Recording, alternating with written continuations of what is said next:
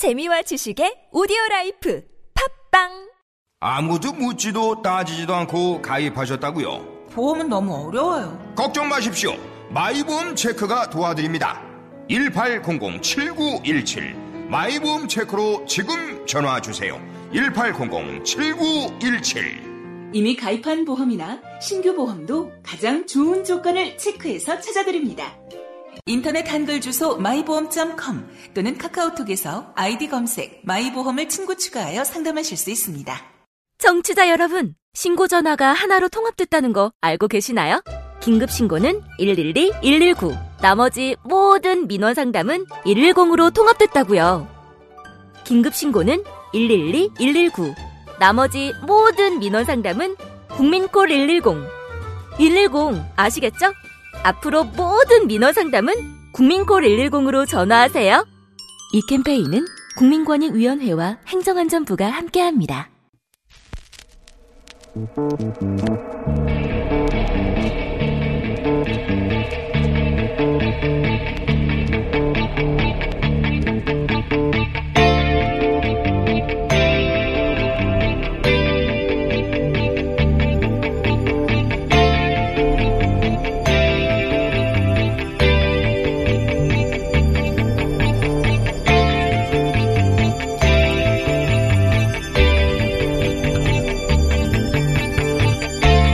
안녕하세요. 김호준입니다. 올해 1월 퇴임한 박보영 전 대법관이 소위 전관예우 변호사 개입을 마다하고 광주지법 순천지원 여수 시법, 시법원의 1심 소액 사건 전담 판사가 됩니다. 대법관 출신이 소위 시골 판사 1심 소액 사건 전담 판사가 되는 것은 우리 사법부 사상 최초의 일입니다. 박수 받을 일인 거죠? 그런데 박 판사는 2014년 쌍용차 정리해고 무효소송에서 해고는 부당하다는 1심, 2심 판결을 뒤집었고 철도 노조 파업 사건에서는 노조, 노조 업무방해 1심, 2심 무죄를 역시 뒤집었으며 과거사 사건 유족들이 국가를 상대로 낸 손해배상 원고 승소 1, 2심을 뒤집어서 국가 배상을 기각시킨 장본인입니다. 이 판결들은 양승태 사법부가 박근혜 대통령에게 보고하는 배피 문건에서 국정에 협조한 사례로 그러니까 사법농단의 구체적 사례로 거론되는 판결들입니다. 전관위원을 마다하고 시골 법관에 자원한 전직 대법관에게 오로지 박수만 쳐주지 못하고 이 판결들을 굳이 따로 언급하는 것은 법관은 결국 판결 이외의 행보가 아니라 자신이 내린 판결로 평가받는 것이다. 그리고 앞으로도 계속해서 그 판결로 평가 받아 마땅하다. 김호준 생각이었습니다.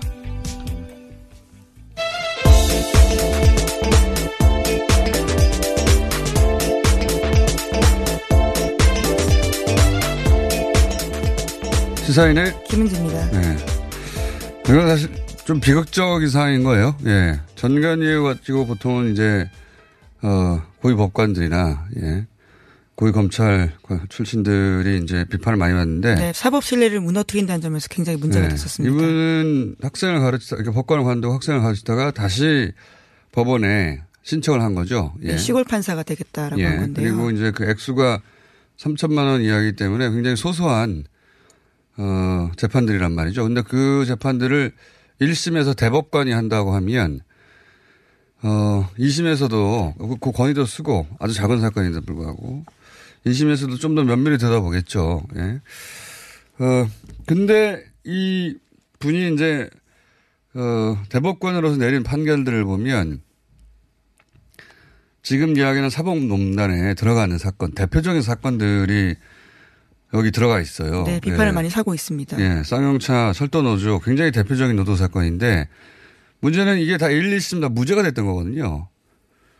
무죄가 됐는데 이걸 이제 막판에 되었고 그리고 네, 이제 쌍용차는 1심과 2심의 결과가 나뉘긴 했었습니다. 1심, 2심 무죄 아니었나요? 예, 어쨌든 2심에서는 무죄였죠. 예, 그렇죠. 예. 철도 노조는 1, 2심 다 무죄였던 거고. 어, 과거사 손배소 사건은 더 나빠요, 사실은. 이거는 이제 국가가 배상해야 한다고 판결이 난 겁니다.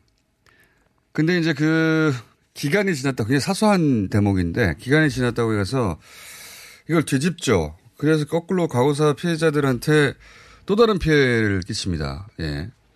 굉장히 이 세 사건 모두 어, 사건 당사자들한테는 굉장한 고통을 준 거거든요, 개인들에게는. 네, 게다가 지금 점점 더 증거들이 나오고 있기 때문에 의혹 수준 이상이고 있습니다. 어, 이런 판결들이 전부 전, 어, 박근혜 대통령에게 그 국정 운영 방식, 뭐, 방향에 보조를 맞추려고 마지막에 무리하게 튼 건지, 어, 또는 박, 그, 대법관 시절에 박 판사의 신념인지는 모르겠으나 중요한 건 이게 그 구체적 사례로 세 건 다 들어갔다는 거죠. 세 건 다의 당사자라는 거죠. 그래서 저는 이거 분명히 박수 받고 그런 기사가 많이 나와야 되는 어, 내용이긴 한데 판사는 결국은 뭐 다른 행보를 잘했다거나 돈을 좀 탐하지 않았다거나 어, 그 이전에 본질적으로 본인이 내린 판결로 영원히 그렇죠. 네. 영원히 그걸로 평가받는 겁니다. 판사의 직업인으로서 혹은 자연인으로서의 다른 행태가 아니라. 그래서 굳이 어, 언급을 듭니다. 자, 첫 번째 뉴스는요. 네, 오늘 아침 나온 속보입니다. 도널드 트럼프 미국 대통령이 현지 시간으로 29일에 김정인 북, 김정은 북한 국무위원장과 환상적인 관계를 갖고 있다라고 말했다고 합니다. 또한 트럼프 대통령은 북한과의 문제가 중국 때문에 어려워지고 있다라고 말했다고 하는데요. 백악관에서 기자들과 만나서 미국은 북한과의 외교적 노력에 있어서 잘하고 있다면서 지켜보자고 말했다고 로이터 통신이 보도했습니다. 어, 그러니까 이제 지금 북한을 비판하고 비난하는 메시지는 공식적으로 그 백악관에서 안 나오고 있어요. 계속해서. 계속 이게 다 중국 탓이다. 그건 이제 중국과 무역 전쟁이 지금 큰 뉴스이기 때문에 미국에서도 자신들이 중국과 잘 싸우고 있다. 이런 업적을 부각시키려는 의도도 분명히 있는 것 같고요. 예. 어, 그러니까 네. 미국의 이익을 해치고 있었던 중국을 어, 트럼프 행정부가 이렇게까지 잘 대처하고 혼내주고 있다 중국을 뭐 그런 뉴스인 거죠. 예. 네, 그러면서 무역 전쟁이라고는 부르고 싶지 않다라고 이야기하면서요. 북한과 관련된 문제는 부분적으로 중국과의 무역 분쟁 때문에 초래되고 있다라는 지적도 했습니다. 그 실제 인식 속에도 어 이제 이 트럼프 행정부의 인식 속에도 그런 게 있는 것 같습니다. 트럼프 머릿 속에도 중국이 어 북한에게 뭔가 도움을 준다. 그래서 미국의 대북 제재가 어, 충분히 효과를 발휘하지 못하고 있다. 뭐 국경 지역에서 좀 풀어준 거 아니냐. 그래서 이제 북한이 중국 믿고 미국 말을 안 듣는 거 아니냐 이런 인식이 분명히 있는 것 같아요. 예. 네 그런 이야기들을 아예 공식 성명으로 30분 전에 냈는데 트럼프 아, 대통령이 자기 트위터에다가 썼습니다. 음. 우리는 중국이 북한의 돈과 연료, 비료, 다양한 상품 등 사려 깊은 원조를 지원하고 있다는 것을 안다면서요. 이는 매우 도, 매우 도움이 되지 않는다라고 지적했는데요. 그럼에도 불구하고 백악관에서는 트럼프 대통령이 김 위원장과 매우 좋은 따뜻한 관계를 갖고 있다라고 믿고 있다면서 한미 연합 훈련으로 워게임에 돈을 쓸 필요가 없다고 생각한다라는 말까지 했습니다.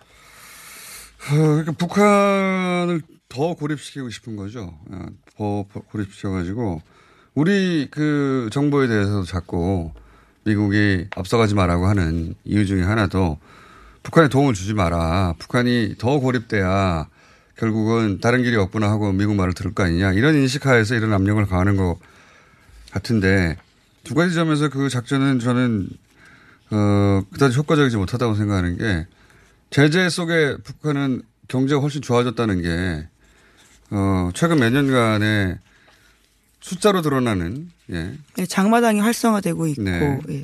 팩트이고 또 하나는 이 한반도 문제에 있어서 우리 남쪽은 제3자가 아니기 때문에 그럴 수가 없어요. 예. 미국은 이게 되든 안 되든 어, 안 되면 안 되는 대로의 뭐 외교 정책이나 기타 어, 그 이유가 있지만 우리는 그게 아니거든요. 네, 예. 여기 살고 있는 사람들의 삶의 문제입니다.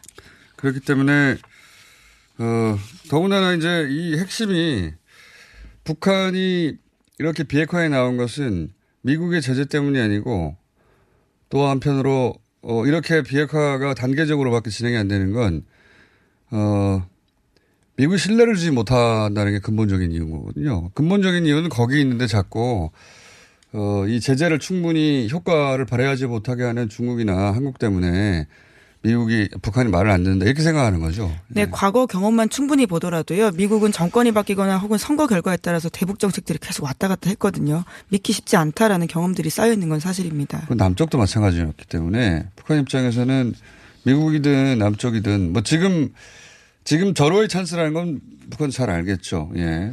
문재인 정부하고 그리고 또 트럼프가 가진 특징 때문에 지금 절호의 찬스라는 건 알겠는데 충분히 신뢰하지 못하는 거죠. 그래서 저는 이제 이 교착 상태는 또다시 어 문재인 대통령이 돌파해서 어떻게 풀 수밖에 없다. 어떻게 해야 되느냐? 저도 모릅니다. top-down 방식으로 진행될 수밖에 없는 정말 고공 플레이가 중요한 때인데요. 네. 저도 모릅니다. 네. 저도 모르고 어 아마도 평양을 다음 달에 가겠죠. 예, 예. 9월 달에 가겠다라는 것들은요. 계속 나오고 있습니다. 거기서 돌파구를 마련해야 되는 것 같고요. 예. 결국은 문재인 대통령하고 김정은 위원장 두 사람이 풀 수밖에 없어요. 그 돌파구를 마련해서 같이 밀겨 나가야 되고 그 역할을 문재인 대통령이 해서 다시 트럼프 대통령을 만나든 뭐 이렇게 해야 되는 상황이 다시 한번 부닥친 것 같습니다. 예. 근데 어쨌든 미국에서 어, 안 한다는 얘기는 없고요. 예. 그리고 어, 취소가 아니라 그 연기됐다는 표현을 계속 쓰고 있고요. 네, 방북조차도 취소가 아니라 말씀처럼 연기라는 표현을요. 국무부 대변인이 공식적으로 사용하고 있습니다. 그러면서 폼페이오 장관의 메시지를 내놓은 건데 이런 북한이 비핵화 약속을 분명히 이행할 준비가 되면 미국도 대화할 준비가 되어 있다라면서요. 계속해서 비핵화에 대한 메시지를 내고 있습니다. 지금 이제 북미 관계 또는 그 남북 관계는 어 주변에 소위 전문가들이나 네, 이런 논평가들이 말해서 풀 수 있는 내용은 아닌 것 같아요. 예. 과거에는 뭐 이런 논평 저런 논평 했었는데 결국은 이제 문재인 대통령이 풀 수밖에 없는 방향인 것, 어, 풀 수밖에 없는 것 같고 그래서 입을 닫겠습니다. 더 이상 어떻게 해야 되는지 저도 모르겠고 어, 현상은 이러하다. 그리고 이제 뭐 어, 한미연합훈련 뭐 연기한 내년에는 할 거다 3월에 뭐 이런 얘기 하는데 내년 3월은 우리 눈에 들어오지도 않아요 지금. 네. 오늘 아침 네. 중앙일보는 당장 12월에도 할 거다라는 기사를 내놓긴 했는데요. 어, 저는 이건 별 의미 없는 액션이라고 봅니다.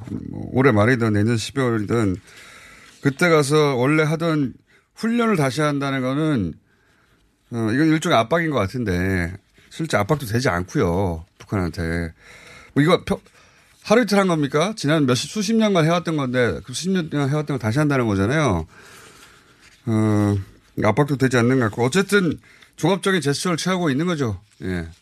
미국도 북한을 압박할 더 큰 수단이 있는 건 아니거든요. 그러니까 군사훈련 같은 거 얘기하는 건데, 무슨 의미가 있습니까? 내년 3월에 작년에 하던 거 또 한다? 뭐 이런 거 아니에요. 네. 네, 그리고 방금 나온 백악관 성명을 보면요. 기본적으로는 이에 대해서 돈 쓸 필요 없다는 생각을 가지고 있다는 메시지도 내놓긴 했습니다. 그러니까 이건 별로 의미 없는 통하지도 않는 예. 그냥 여론전이라고 보고요. 어, 뭐 더군다나 우리 정부에서는 중단한 거 합의한 거에 별 변함도 없다 이런 얘기 했, 기 때문에 네 관련 논의를 한 적도 없고 미국 쪽에서 요청받은 바도 없다라고요 공식적으로 그러니까 밝혔습니다. 보수 매체가 크게 자꾸 보도하는데 뉴스도 아닙니다 이런 건. 어, 그리고 이제 북한도 어, 미국에 대해서 막 맹비난한다든가 그런 건 며칠 때 안 나오고 있어요. 예. 네, 공식적 입장은 계속 내놓지 않고 있고요. 대신에 대남 선전 매체인 우리민족끼리에서 관련된 성명들을 이행하라고 계속 주장하고 있습니다. 그러니까 이행하라고 하고 있지 트럼프 대통령을 막 비난한다든가 어, 원래 이제 어, 북한이 마음먹고 쓰는 사설도 있지 않습니까? 네, 아주 센 표현들 네, 예, 있죠. 그런 거 없습니다. 현재는 북한도. 어, 어쨌든 결국 평화회담을 빨리 해서 돌파구를 마련할 수밖에 없다. 예, 지금은 어, 양쪽 모두에서 결정적인 멘트도 없고 결정적인 뭐랄까요 이게 취소다, 뭐 끝이다, 뭐 이런 발언도 없고. 네, 교착 제자리 걸음 하고 있는 제자리 걸음만 계속 하고 네. 있습니다. 예, 다음 뉴스는요? 네, 양승태 대법원의 재판거래 의혹 관련해서요, 검찰 수사가 계속 진행되고 있습니다. 양승태 대법원이 박근혜 정부의 요구를 수용하기 위해서 민사소송 절차를 사실상 임의로 바꿨다라고요, 오늘 아침 한겨레 신문이 보도했습니다. 이것은 법률 개정 사항이기 때문에 임의로 바꿀 수 없는 건데요, 위법성을 알면서도 양승태 대법원이 이 같은 일을 저질렀다라고 검찰이 판단하고 있다고 합니다. 이거 한겨레 보도죠. 예. 네, 한겨레는 참 다른 매체에서는 보도하지 않는 지점들을 잘 보도하는데, 무슨 내용인지 잘 못 알아듣는 경우가 있습니다. 이게, 이게 뭐냐면, 중요한 보도인 것 같습니다. 뭐냐면, 어, 민사는, 그러니까 이런 경우가 많습니다. 민사 재판의 결과가 형사 재판의 결과가 다른 경우가 꽤 있거든요. 그렇죠. 예. 민사에서 이겼는데 형사에 졌다든가, 거꾸로도 있고요. 그, 그러니까 민사라는 게 양 당사자가 싸우는 겁니다. 그러니까 양 당사자가 각각 주장하는 내용이 있을 거 아닙니까? 그게 부딪히는 거예요.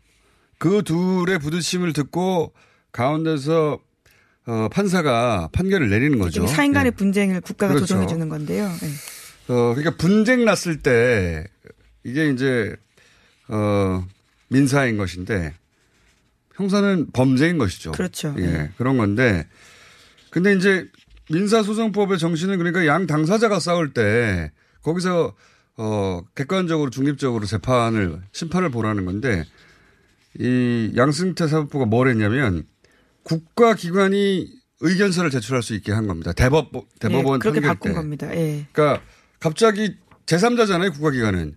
국가기관의 의견을 넣을 수 있도록 하면 어느 한쪽이 유리해진 거 아닙니까? 불리해지거나.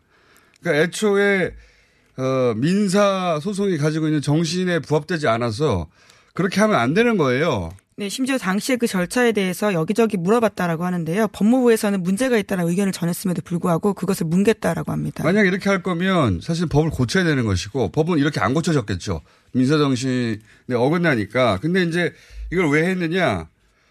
어, 이, 그 강제징용 피해자. 네, 과거사 예, 사건들입니다. 민사소송에 의해서 강제징용 피해자가 2심에서 이겼단 말이죠. 대법원에서도 피해 보상을. 받으라고 예, 예. 했고. 근데 이제 그렇게 했는데 어, 전범 기업들이 지금 로비를 한 거 아닙니까? 청와대에다가 지금 밝혀지기로는. 그 뒤집어야 되는 거예요. 뒤집어야 되는데 근거가 없잖아요. 그러니까 외교부에서 이건 외교적으로 문제가 된다 하는 의견서를 받아서 낼 수 있는 길을 열어준 거죠. 예. 예. 그, 기- 그걸 받, 그런 절차가 없는데 그런 절차를 임의로 만들어 가지고 받아 가지고 이걸 뒤집으려고 했던 겁니다. 그- 그러니까 법조인들도 아닌 거예요. 법조인이라면 할 수 없는 짓을 오히려, 어, 저같이 법조인도 아닌, 예, 그냥 소송을 많이 당해봤을 뿐인 일반인들도 아는 것을, 어, 법 기술자들인 거죠. 네, 그러면서 당시에 임종원 당시 법원 행정처 차장이 외교부 고위 관계자 만나서 이런 의견 제시했다라고 하는데요. 의견서 제출, 전원 합의체 회부, 파기 이런 식으로 시나리오까지 만들었다고 합니다. 그러니까요. 거기에 있어서 너무 명분이 안 되니까. 왜냐하면 바로 직전에 대법원에서 그거 어 배상해줘 했는데. 네, 그래서, 이심이 다시 재판을 그렇죠. 배상해줘. 해가지고 그럼 얼마로 배상할게 하고 판결 내려서 다시 올렸더니 다시 뒤집어야 되잖아요. 앞뒤가 안 맞잖아요. 바로 직전에 자기들이 배상해주라고 했는데. 근데 이제 청와대에서 그렇게 하지 마. 그랬더니 이제 차단하는 방법이 이겁니다. 이 민사소송의 정신과 어, 민사소송의 절차하고는 아무 상관없이 꼼수로다가 법에 없는 규칙을 임의로 자기들끼리 만들어가지고 이거 누가 알았겠어요? 이렇게 사건이 터지니까 지금에서 알게 된 거지. 끼워 넣어가지고 뒤집으려고 했다. 예. 매우 나쁜 예, 법기술자들이었다. 자 오늘 여기까지 하겠습니다. 시사인의 김은지였습니다. 감사합니다. 김 팀장님, 저번 계약서 번역 잘못 맡겼다가 큰일 날 뻔했다면서요? 말도 마세요. 계약 자체가 날아갈 뻔했다니까요. 역시 싼 게 비지떡이더라고요. 그럼 번역 협동조합에 맡겨보시는 건 어때요? 실력 확실하고 통 번역률도 적절해요. 지난번 국제회의 때 통역 맡겼는데 정말 잘하더라고요. 그래요? 그럼 거기 연락처 좀 주세요. 인터넷에서 번역협동조합 검색하면 홈페이지 뜨니까 검색해보세요. 서울시 사회적 경제 우수기업 번역협동조합. 이거 차량용 핸드폰 거치대야? 응, 조인트라고 투임에서 새로 나왔는데 얼마나 편한지 몰라. 동생은 인터넷 강의 볼 때 태블릿 거치대로 쓰고 우리 엄마는 요리할 때 레시피 보는 용도로 쓰기도 해. 조인트라고? 응, 우리 아빠는 골프 스윙 연습할 때도 셀카 거치대로 쓰시던걸? 그러면 나도 헬스 할 때 셀카 거치대로 쓸 수 있겠네. 원, 투, 쓰리 할 때 투, 힘 세다 할 때 힘, 투, 힘. 네이버에 투 힘을 검색해보세요. 여보, 아버님 때문에 걱정이야. 통 음식을 못 드시네. 걱정하지 마세요.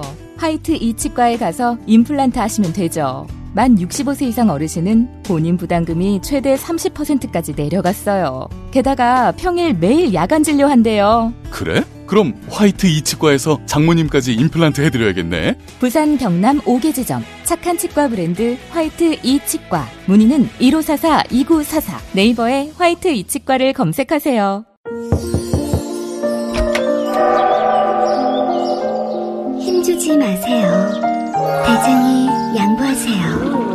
엉짱하지 않는 그 부드러운 미궁 대장사랑.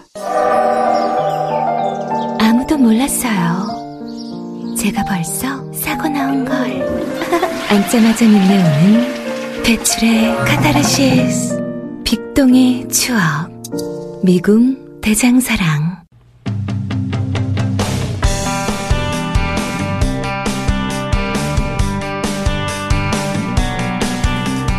어제 아시안게임 남자 축구 예, 4강전에서 한국이 베트남을 3대1로 이기고 결승에 진출했죠. 예. 베트남은 어, 지긴 했지만 역사상 최초로 베트남 4강 진출을 했습니다. 예. 박항서 열기가 대단하다고 하죠. 박항서 감독을 최초로 이건 최초라는 표현이 안 맞겠군요. 박항서 감독을 베트남 축구협회에 애초에 예. 어, 추천하고 결국 베트남 어, 축구협회 승인을 받아서 베트남에 부임하게 만든 어, 이동준 대표 예, 스튜디오 모셨습니다. 안녕하십니까? 네, 안녕하세요. 라디오 처음 나오시죠? 네, 처음입니다. 예. 왜냐하면 보통 박항서 감독이나 뭐 선수들을 연결하려고 하지 예. 매니지먼트 대표를 부르지는 않거든요. 그렇죠. 네. 근데 제가 지난번 U23이었던가요? 예, 예, 예. 중국에서 열렸던 그 대회 어 직접 결승전을 보러 갔었는데 그때 이제 대표님을 만났고 도움도 많이 받았어요. 그 굉장히 사정을 자세히 아셔서 어, 몇 가지 여쭤보려고요. 그 지금 그 인도네시아에서 오시는 길인 거죠? 네, 맞습니다. 지금 바로 네. 지금 봉착하신 건 아니지만. 아, 그건 예. 아닙니다. 예. 어, 박 감독님, 그, 그 인도네시아에서 지금 박 감독님 내내 얘기하셨을 거 아니에요? 네. 그렇죠. 거기 네. 계실 때. 그러니까 경기가 있으면 박 감독님한테 바로 다가갈 수 있는 유일한 분이거든요. 아, 네. 그래서 사정을 자세히 아실 텐데. 어제 경기 끝난 다음에 네, 졌잖아요? 네, 네. 감독님하고 통화해 보셨어요? 예, 통화했습니다. 뭘 하시는가요? 어, 그 경기 관련된 내용은 사실 통화는 깊이는 안 했고요. 네. 그 다음 다른 이야기. 아, 동메달 따겠다? 고요 네, 뭐 당연히 목표는 메달 전에서 이제 꼭 최초로 메달을 따겠다 일단 음. 그런 마음 갖고 계신 거예요. 상대가 UAE죠. 예. 예, 그렇게 결정. 상대 전적이 있습니까? UAE와 이제 정확하게 분석해 보지는 못해서 네. 지금 모르겠지만 근데 확실한 건 이제 베트남 선수들이 한국 선수들보다는 이제 UAE 선수들한테 좀 더 자신감을 갖고 있다 이건 아. 사실입니다. 아 그래요? 네네. 음. 보통 동북아시아의 뭐 일본이나 이제 한국 선수들 좀 약간 더 두려워하는 경향이 있고요. 어허. 뭐 지난번에 23세에서도 이제 이라크도 이기고 카타르도 이기고 뭐 그런 것처럼 일단은 중동 선수들을 만나면 두려워하지 않는 기본적인 그런 마음을 갖고 있습니다. 베트남은 중동 중동 국가에 대해서는 어 뭐 지뢰 겁을 먹는다든 그게 없군요. 예, 신기하게도 또 그런 자신감이 또 있습니다. 어, 우리는 중동 국가에 대해서 부담감을 느끼는 경우가 많은데 예, 예, 맞습니다. 동남아 국가가 아니라 베트남은 그렇다. 네, 어허. 그래서 그러면 이번 경기에서 그 어제 경기는 베트남이 좀 긴장을 하긴 했어요. 그죠? 예, 맞습니다. 많이 긴장했습니다. 네. 그뭐 이름만 들어도 알고 있는 뭐 이렇게 손흥민이라든가 이승우라든가 이런 선수들에 대한 기본적으로 이제 무서움을 사실 좀 갖고 있었던 것 같고요. 그래서 이제 뭐 경기 시작부터 위축된 플레이를 많이 했는데 이제 박항서 감독 같은 경우 는 하프타임 때는 특별히 그렇게 말씀한 거는 없었습니다만 이영진 코치가 또 이렇게 강하게 우리가 왜 그렇게 위축되냐, 네. 왜 그렇게 플레이를 하냐고 이제 크게 다그쳤다고 이렇게 전달받았습니다. 어, 그래서 후반전에 좀 나아진 겁니까? 뭐, 박 감독님도 전술 잘, 짜- 잘 짰고, 이제 선수들도 이제 딱 예방 주사를. 음, 쫄지 마라? 예, 네. 맞았고, 뭐 그러지 않았을까 싶습니다. 그냥 마음대로 됩니까, 그게 어디. 그런데 이 사강만으로도 베트남에서는 뭐 우리 국내 언론 모두 많이 나오긴 했는데 난리가 나긴 났죠. 네. 근데 그게 이제 베트남에 가서 피부로 느껴보지 못했기 때문에. 네네. 그리, 근데 이제 대표님은 지난번 23 결승에서 준우승하고 나서 베트남에 가셨고. 네 네, 맞습니다. 그리고 처음 박항서 감독이 베트남에 부임했을 때 그 이후 대회를 이길 때마다 첫 번째 박항서 감독이 베트남에서 인정받은 게 태국한테 이겨서였죠. 그렇죠. 예. 예. 지난 둘이 2017 라이벌 아닙니까, 거기서? 예, 12월 달에 엠로이 하십이라는 컵에서 네. 2대 1로 이겼었습니다. 네. 이게 이제 우리한테는 동남아 국가끼리의 그 축구 대결에 대해서 관심이 없지만 거기서 그 빅 이벤트입니다. 최고의 이벤트입니다. 예. 대단한 이벤트에 우리 한일전보다 네, 더 격렬한. 네. 근데 태국한테 10년간 진 거예요. 계속해서. 네 네. 근데 박항서 감독이 가자마자 이긴 거예요. 10년 만에. 맞죠? 그렇죠. 맞습니다. 예. 그것도 예. 원정에 가가지고. 맞습니다. 불이남 원정 가서. 예. 예. 그때부터 박항서 감독이 이제 본격적으로 베트남 대중들한테 인정받기 시작한 거죠. 네, 그 전까지는 계속 뭔가 공격 아닌 공격도 사실 받았고요. 언론에서 좋지 않은 얘기도 많이 나왔었어요. 왜냐면은 박항서 감독이 저희가 대회 끝나면 모시려고 하는데 박항서 감독이 사실은 국내에서 감독 자리에서 퇴출된 거 아닙니까? 네. 네. 그죠? 퇴출된 거예요. 그래서 베트남 그 국민들도 아니 왜 한국에서 이미 어 감독 자리에서 내리막길로 가고 있는 사람을 데리고 왔냐 이랬을 거 그렇죠. 예. 그런 얘기 많이 들었죠. 그 우선은 뭐 다양한 얘기를 사실 많이 들었어요. 이제 들어갈 때부터 협회 내에서도 좀 어, 이래, 이래, 이래 되냐라는 갈등도 사실 좀 있었고, 네. 그다음에 들어오고 나서도 이제 그 기사에서 네. 우리는 더 좋은 유럽의 감독을 모셔올 줄 알았는데 그러니까요. 왜 이런 그러니까 한국에 있는 네. 감독을 모셔왔냐? 한국에 있는 감독이 아니라 한국에서 퇴출된 감독. 저도 있는 그대로 얘기하자고요. 그래서 이렇게 그러한 비난의 목소리들 많이 있었죠. 그렇죠. 초- 초반에는. 네, 그래서 그 뭐 예를 들어 창원시청에 간 이유가 뭐냐 네. 이렇게 물어봤고 그래서 저희도 나름대로 이제 고민을 좀 많이 했어요. 뭐 사실 가 있는 걸 부정할 수는 없는 거잖아요. 네. 그리고 근데 또 간 이유를 제가 여쭤봤더니 고향 팀이라는 그 강한 그 이슈가 좀 있더라고요. 네. 그래서 그 부분에서 이제 어필했고. 예, 설명을 많이 했었어요. 근데 아마추어 팀 아닙니까? 뭐 네- 내셔널리그 팀이죠. 예. 그러니까 프로 팀 감독도 아니고 네, 네. 또는 뭐 연령별 국가대표 감독도 아니고 어 상비군도 아니고 뭐 하여튼 다다 네. 아니고 아마추어 팀 감독이잖아요. 근데 그때 제가 몇 가지 어필했었던 것 중에 이제 하나는 뭐냐면 이제 아시안 게임에서 동메달 경험이 있다. 네. 그다음에 월드컵이라는 무대에서 퀄리 어 저 그 능력을 인정받았다. 그런 거는 이쪽에서 어필이고. 예, 근데 제가 어필했었죠. 예, 그러니까 예. 그 한 국가의 대표팀 감독은 네. 응모하는 사람이 많잖아요. 그렇죠. 예, 예. 유럽에서도 그 자격 있는 감독들이 많이 응모했을 거 아니에요. 네, 네, 네. 제가 궁금한 건 베트남 축구 협회가 왜 네, 네. 객관적으로 몇백 명 정도 신청하지 않습니까? 300명 정도 가까이 지원자가 몰렸었다. 그러니까 전 세계에서 전달 그러니까 예, 예. 한 국가의 국가대표는 베트남이라고 해서 쉬운 자리여서 아무나 막 가는 게 아니란 말이죠. 아, 그것도 맞죠. 그건 아무나 맞습니다. 가죠. 국가대표이기 네. 때문에. 근데 그 여기 그 자리에 박항서를 왜 베트남 협회가 선택했냐는 거죠. 네. 그 이거 약간 복잡한 얘기인데 일단 뭐 박 감독님의 자격은 뭐 그렇고요. 네. 그다음에 두 번째는 이제 그 일본 대표 그 아시아라는 그 약간 방향을 설정을 했었어요. 베트남 축구협회에서 베트남 축구협회에서 아시아 명장을 뽑자. 아시아 명장. 예. 근데 지난 그 박항서 감독 전전임이 이제 일본 대표팀 감독이었거든요. 네. 일본인이었거든요.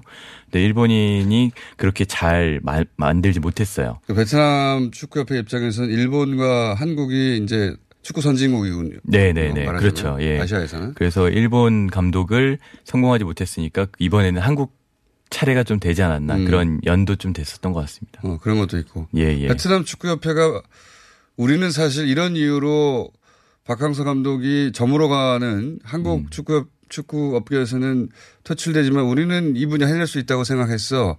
라고 베트남 축구협회가 나중에 실토한 얘기 없습니까? 어, 베트남 축구협회에서는 일단 공은 어, 그러니까 예, 예. 뒤, 공식적으로 말고 네네. 사석에서 그 얘기를 해주셔야지. 그 아 근데 저한테도 네. 대놓고는 얘기 안 해요. 근데 그, 냥 너무 잘 소개시켜서 고맙다. 아, 그 결과고. 예, 그래서 그냥 계속 그, 어. 아시는 게 있을 거 아닙니까, 뭔가. 그 얘기를 좀 해주세요. 싸서 그랬다든지 아니면. 그, 그 당시에 네. 일본인과 박 감독 간의 둘의 그 경쟁이 치열했었어요. 아, 마지막 최종 마지막 후보로. 최종 후보로. 어. 근데 일본인의 그 사실 콧대가 좀 더 높았다고 저는 생각이 들고요. 느낌상. 예. 그리고 그들이 원하는 건 10월 달에 시작하자. 바로 시작하자. 예, 근데 일본인은 아, 내가 이게 끝나고 음. 1월 달부터는 할 수 있다. 조건 말고 그런 예. 거 없습니까?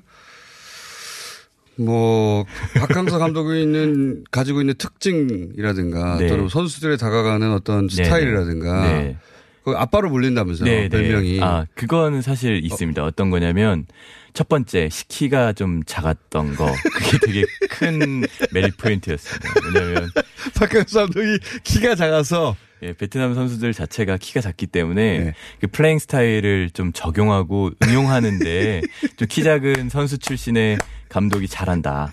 이러한 소통을 대놓고 사실 했고요. 미팅 자리에서. 그러니까 예. 박 감독이 키가 작으니까 어, 키 작은 선수들의 비애를 알 것이고 네.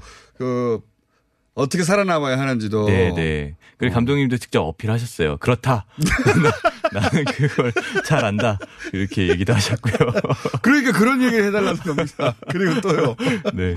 그리고 그 선수들 이렇게 그 선수 제안하듯이 네. 감독님 프로필 제안할 때도 네. 감독님의 좀뭐 친근한 것들을 좀 많이 준비를 했었어요. 음, 예를 선수, 들어서 그러니까 권위가 아니라 예, 그렇게 예. 다가가는 네. 음. 그래서 아이스버킷 챌린지 하는 모습들도 제안을 베트남 축구협회 했고 그러니까 기존의 축구 감독들이 어필하지 않는 방식으로 어필이 되네요. 나는 키도 작고 선수들하고 굉장히 친근하게 다가가고 네네 네, 아빠로서 네. 하겠다. 네네 네, 아, 이런 게 어필했다. 네. 그 결과적으로 선수도 이제 선수들도 베트남에서 이제 박항서 감독님을 파빠라고 하거든요. 아빠. 아빠. 네 네. 그래서 별명이 아빠.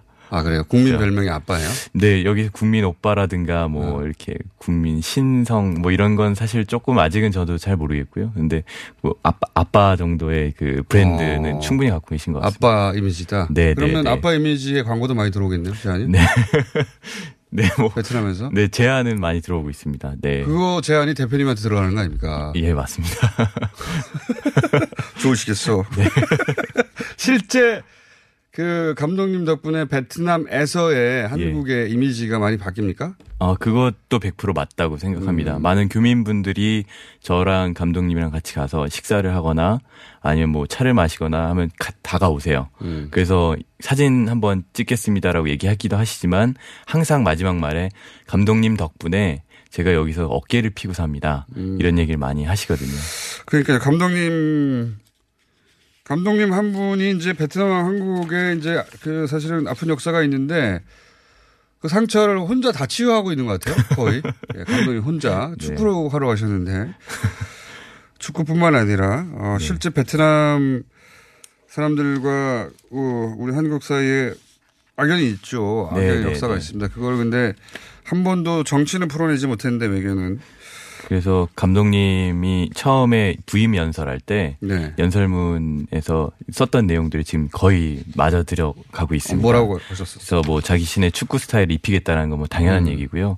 맨 마지막에 이제 자신이 작지만 그 축구의 지식을 통해서 양국 간의 교량 역할을 하겠다. 음. 그리고 가장 가까운 나라라고 난 생각하니까 여기서 자기가 최선을 다해서 양국 간에 이제 우호 증진을 음. 하겠다. 이런 내용들 좀 했었거든요. 어, 감독님의 계획은 지금 그 계약 기간 2년이죠. 2020년 1월까지 예 네. 아직 남았습니다. 그리고 나서 이 아시안 게임이 끝나면 메이저 대회 베트남 입장에서 메이저 대회가 뭐가 남은 거죠? 이제 11월 달부터 시작하는 그 스즈키컵이라고 있습니다. 아. 그 베, 동남아 월드컵 동남아에서만 하는 거 아닙니까? 그거? 예, 그게 성인 팀끼리 붙는 건데 네. 최고의 대회입니다. 네. 거기서는 네 거기서는 태국 이겨야 되는 거죠. 무조건 이겨야죠. 이미 저희 지난 6월달에 네. 답사하고 왔습니다. 벌써 준비하고 계세요.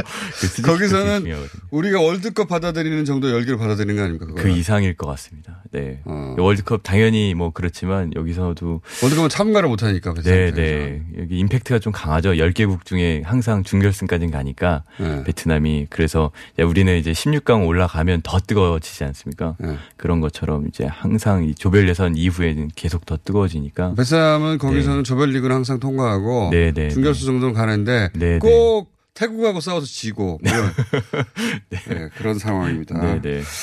그, 그 대회도 우리가 또 신경을 써야 되네요. 네. 그렇죠. 자, 오늘 여기까지 하고요. 아시안 게임 동메달 따고 나서 박항서 감독님 한국에 오실지 모르겠는데 네네. 오시는 순간 뉴스 공연에 제일 먼저 나오는 것으로 네 노력하겠습니다. 노력이 아니고 딴 데를 먼저 나가면 안 되는 것으로 약속하시고 네, 예, 알겠습니다. 도장 찍고 가시는 것으로. 네. 그때 나와서 또 두 분 같이 나와서 얘기 나누고 네. 그때 뒷이야기를 듣고 싶어요. 예. 키 작아서 됐다 이런 거. 네. 딴데 다 나온 얘기 말고. 네, 네. 자 오늘까지 아 여기까지 어, DJ 매니지먼트입니까? 회사 이름이? 예, 맞습니다. 예. DJ는 뭐의 약자죠? 아, 제, 제 이름이 이동춘인데요. 그래서 앞에 DJ, 동준의 약자를 땄습니다. 네. 가장 심플하고 또 좋아서요. 이성준 대표였습니다. 감사합니다. 예, 감사합니다.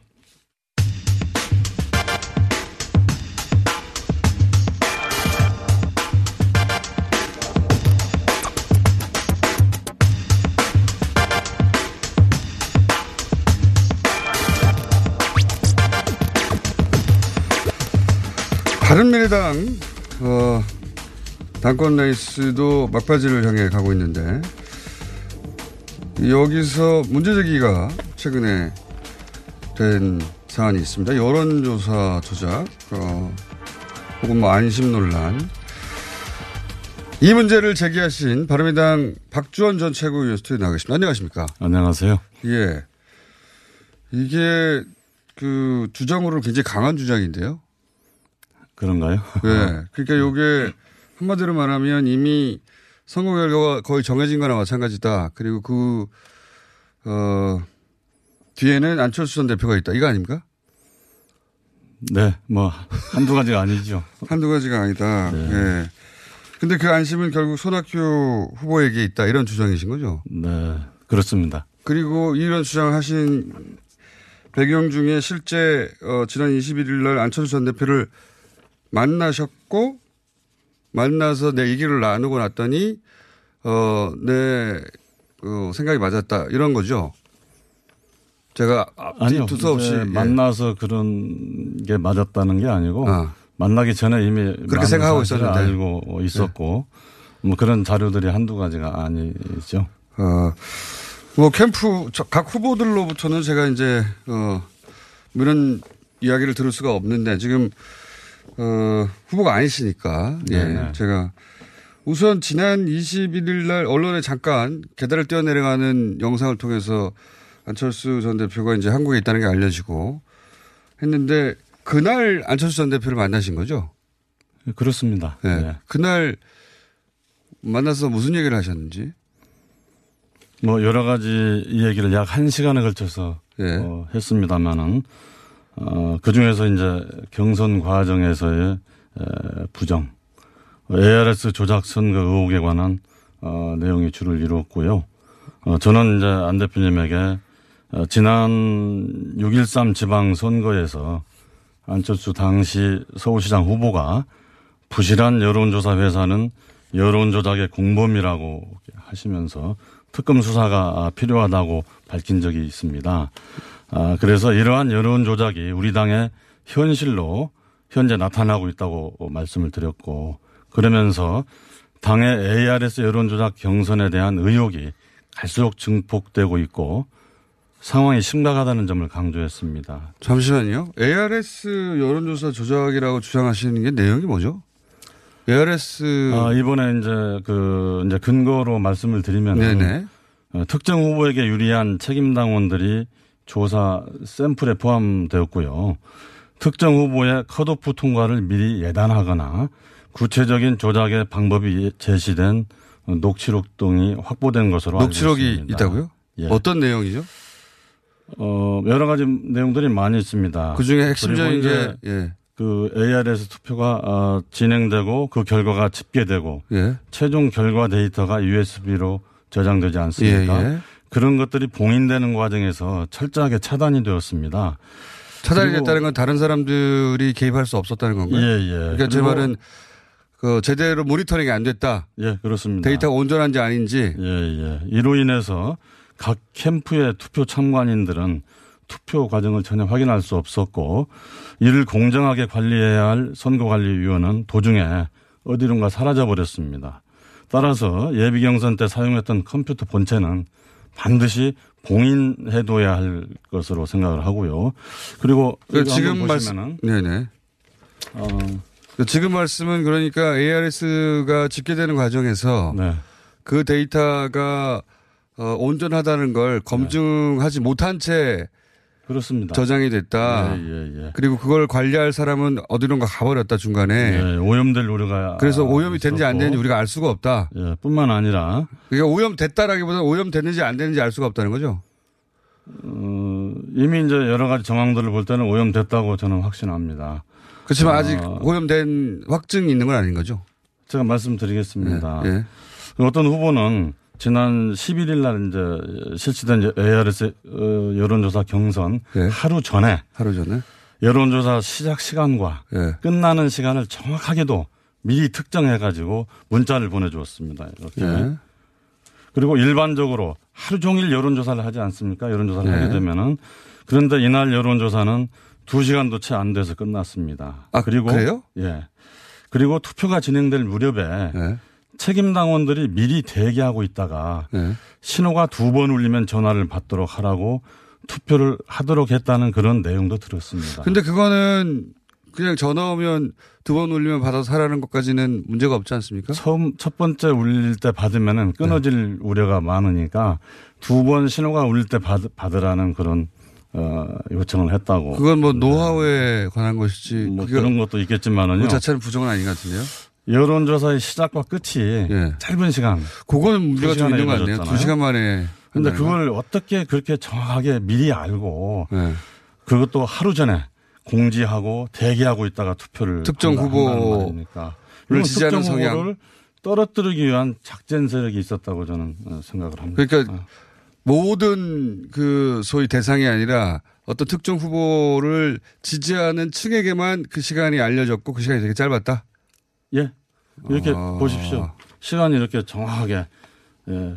그 내용을 다른 후보로 전에 알수 있습니까? 그 내용을 다른 후보들을 지지하는 그 어떤 유권자 대상한테는 알려지지 않은 내용입니까 이게? 그렇죠. 아 그거는 좀 이상한 지점도 있네요. 만약에 주장이 사실이라면. 예, 예. 그런데 이런 것들이 다 그 특정 후보 쪽에서 발생한 것이다. 특정 후보도 있지만은 예. 어 이제 그 이미 여- 예비 경선 ARS 투표가 이루어지기 직전에 전에 수만여 명의 책임당원 명부가 외부로 유출이 됐고 수십만 명의 일반 당원 명부가 특정 여론조사 업체로 유출이 되어서 후보자에 대한 당원별 성향까지 자세히 분석해 놓은 걸 제가 보았습니다. 아, 그리고 이를 토대로 어, 경선 관련 여론조사에 활용되고 있음을 보았습니다. 심지어 ARS 예비 경선에서도 이런 자료들이 적극적으로 활용되어 선거 결과를 왜곡하고 조작했을 가능성을 배제할 수 없는 정황도 드러나고 있습니다. 바는 특정 후보 지지 성향의 대의원이나 뭐 당원들에게만 전화가 더 많이 갔다거나 뭐 전화가 갔다거나 이런 정황이 있을 수도 그렇습니다. 있다. 예. 그런데 그런데 확인되신 건 아니죠. 그것도. 아, 일부 확인했습니다. 그리고 어, 일부 확인되신 내용이 그러면 음, 여기서 구체적으로 자세히 지금 설명드리기는 음, 그렇지만은요. 이게 이제 이거는 비단 우리 당만의 문제는 아니고 네, 네. 어, 제가 이번 이, 이 일을 확인하는 과정에서 아, 다른 당에도 이런 문제가 있다는 음. 것을 확인했습니다. 그런 식으로 예, 예. 특정 후보에 유리하도록. 예. 예, 예. 그건 알겠습니다. 근데 그러니까 지금 말씀하신 건 대부분 이제 ARS 여론조사나 혹은 경선 과정의 절차적 문제들인데 네네. 그 안철수 전 대표가 이미 손학규 후보에게 마음이 가서 안심은 어, 손학규 후보고 결과는 그런 식으로 어, 이미 정해져 있는 것이다. 이 할 필요가 뭐 있냐 이 선거를 네, 이런 네. 취지의 기자회견을 정동관에서 하셨죠. 네, 네. 그, 그렇습니다. 그렇게 말- 어, 말씀하신 이유는요? 어, 복심 중에 복심인 이제 비서실장이 특정 후보 옆에서 이제 출마 선언할 때 서 있었던 것이 다 확인이 됐고요. 그것만 보더라도 그건 그럴 수 있는 거 아닙니까, 되지만은? 예. 물론 그럴 수는 있겠죠. 예. 그러나 안심이 손학규 후보로 이미 정해져 있었다는 것은 누구나 다 아는 사실입니다. 거의 다 알고 있습니다. 근데 그것 자체가 문제가 되는 이유가 있습니까? 어, 안, 안철수 전 대표도 본인이 지지하는 후보가 있을 수 있지 아, 않습니까? 그렇죠. 예. 그러나 이제 손 후보의 당선을 위해 이 당뇨들이 예. 적극적으로 지원이 이루어졌고 그걸 또 이- 입증할 수 있는 많은 자료들이 있고 또 어, 이 자리에서 밝힐 수 없는 또 어, 아주 중요한 그런 내용도 어, 있습니다. 나오신 김에 밝혀주시죠. 음, 아마 언제 이제 밝히시려고 다음, 이제 다음 곧- 기회에 이제 예. 밝히도록 9월이 어, 며칠. 남지도 않았는데요. 저는 이제 오늘 이- 이 자리에 나올 때 예. 많이 고민을 했습니다. 예. 아, 과연 나와서 이런 말들을 해야 좋을지. 이미 기자회견도 하셨던 예, 내용 우리 아닙니까? 당의 아, 미래와 발전을 예. 위해서는 분명히 누군가가 종은 울려야 된다고 생각을 해서 어, 그, 그런 차원에서 어, 나오게 됐습니다. 음. 근데 저희가 어, 이, 이제 ALS 여론조사 과정에서 의구심이 드는 대목들에 대해서는 이해했는데 네네. 주장이 사실- 사실이 있으면 조- 사실이시라면 뭐 조사에 필요가 있다고 생각하는데 안철수 대- 전 대표가 특정 후보를 지지하고 믿은 건그 자체는 불법도 아니고 당연히 있을 수 있는 일 아닙니까? 수. 예. 예. 물론 당연히 이제 에, 그렇죠. 누구나 예. 지지할 수가 있고 어 그러나 이제 그 측근들이 이제 문제가 어, 측근들이 또 안철수 전 대표의 어떤 어, 뜻을 받아서 손학규 후보를 만약에 지지한다면 그건 또 어떤 문제가 있습니까? 우선 이제 거기에는 거기에는 이제 소위 이제 십상시라고 일컫는 분들이 많이 있고 그분들 중에는 현직 당료들 우리 당에서 직접 이제 일을 하고 있는 분들이 관여를 하고 있다 보니까 네. 여러 가지 선거의 중립성 문제라든가 이런 것들이 이제 문제가 아, 되는 요, 것이죠. 요는 그분들이 선거 관리를 하고 있는데 예, 예. 선거 관리를 하는 사람이 특정 후보를 위해서 뛰면 선거 관리가 객관적으로 공정하게 되겠느냐?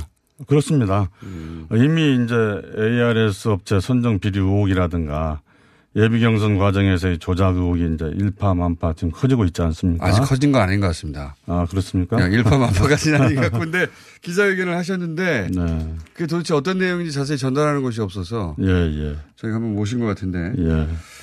어, 장성민 후보 물론 뭐 컷오프에서 탈락하긴 했는데 후보를 지지하셨었죠. 네네. 예. 근데 이제 장성민 후보하고 어, 안철수 후보 쪽하고 가깝다고 알려졌던 걸로 제가 아는데 그렇게 알려진 게 잘못 알려진 겁니까?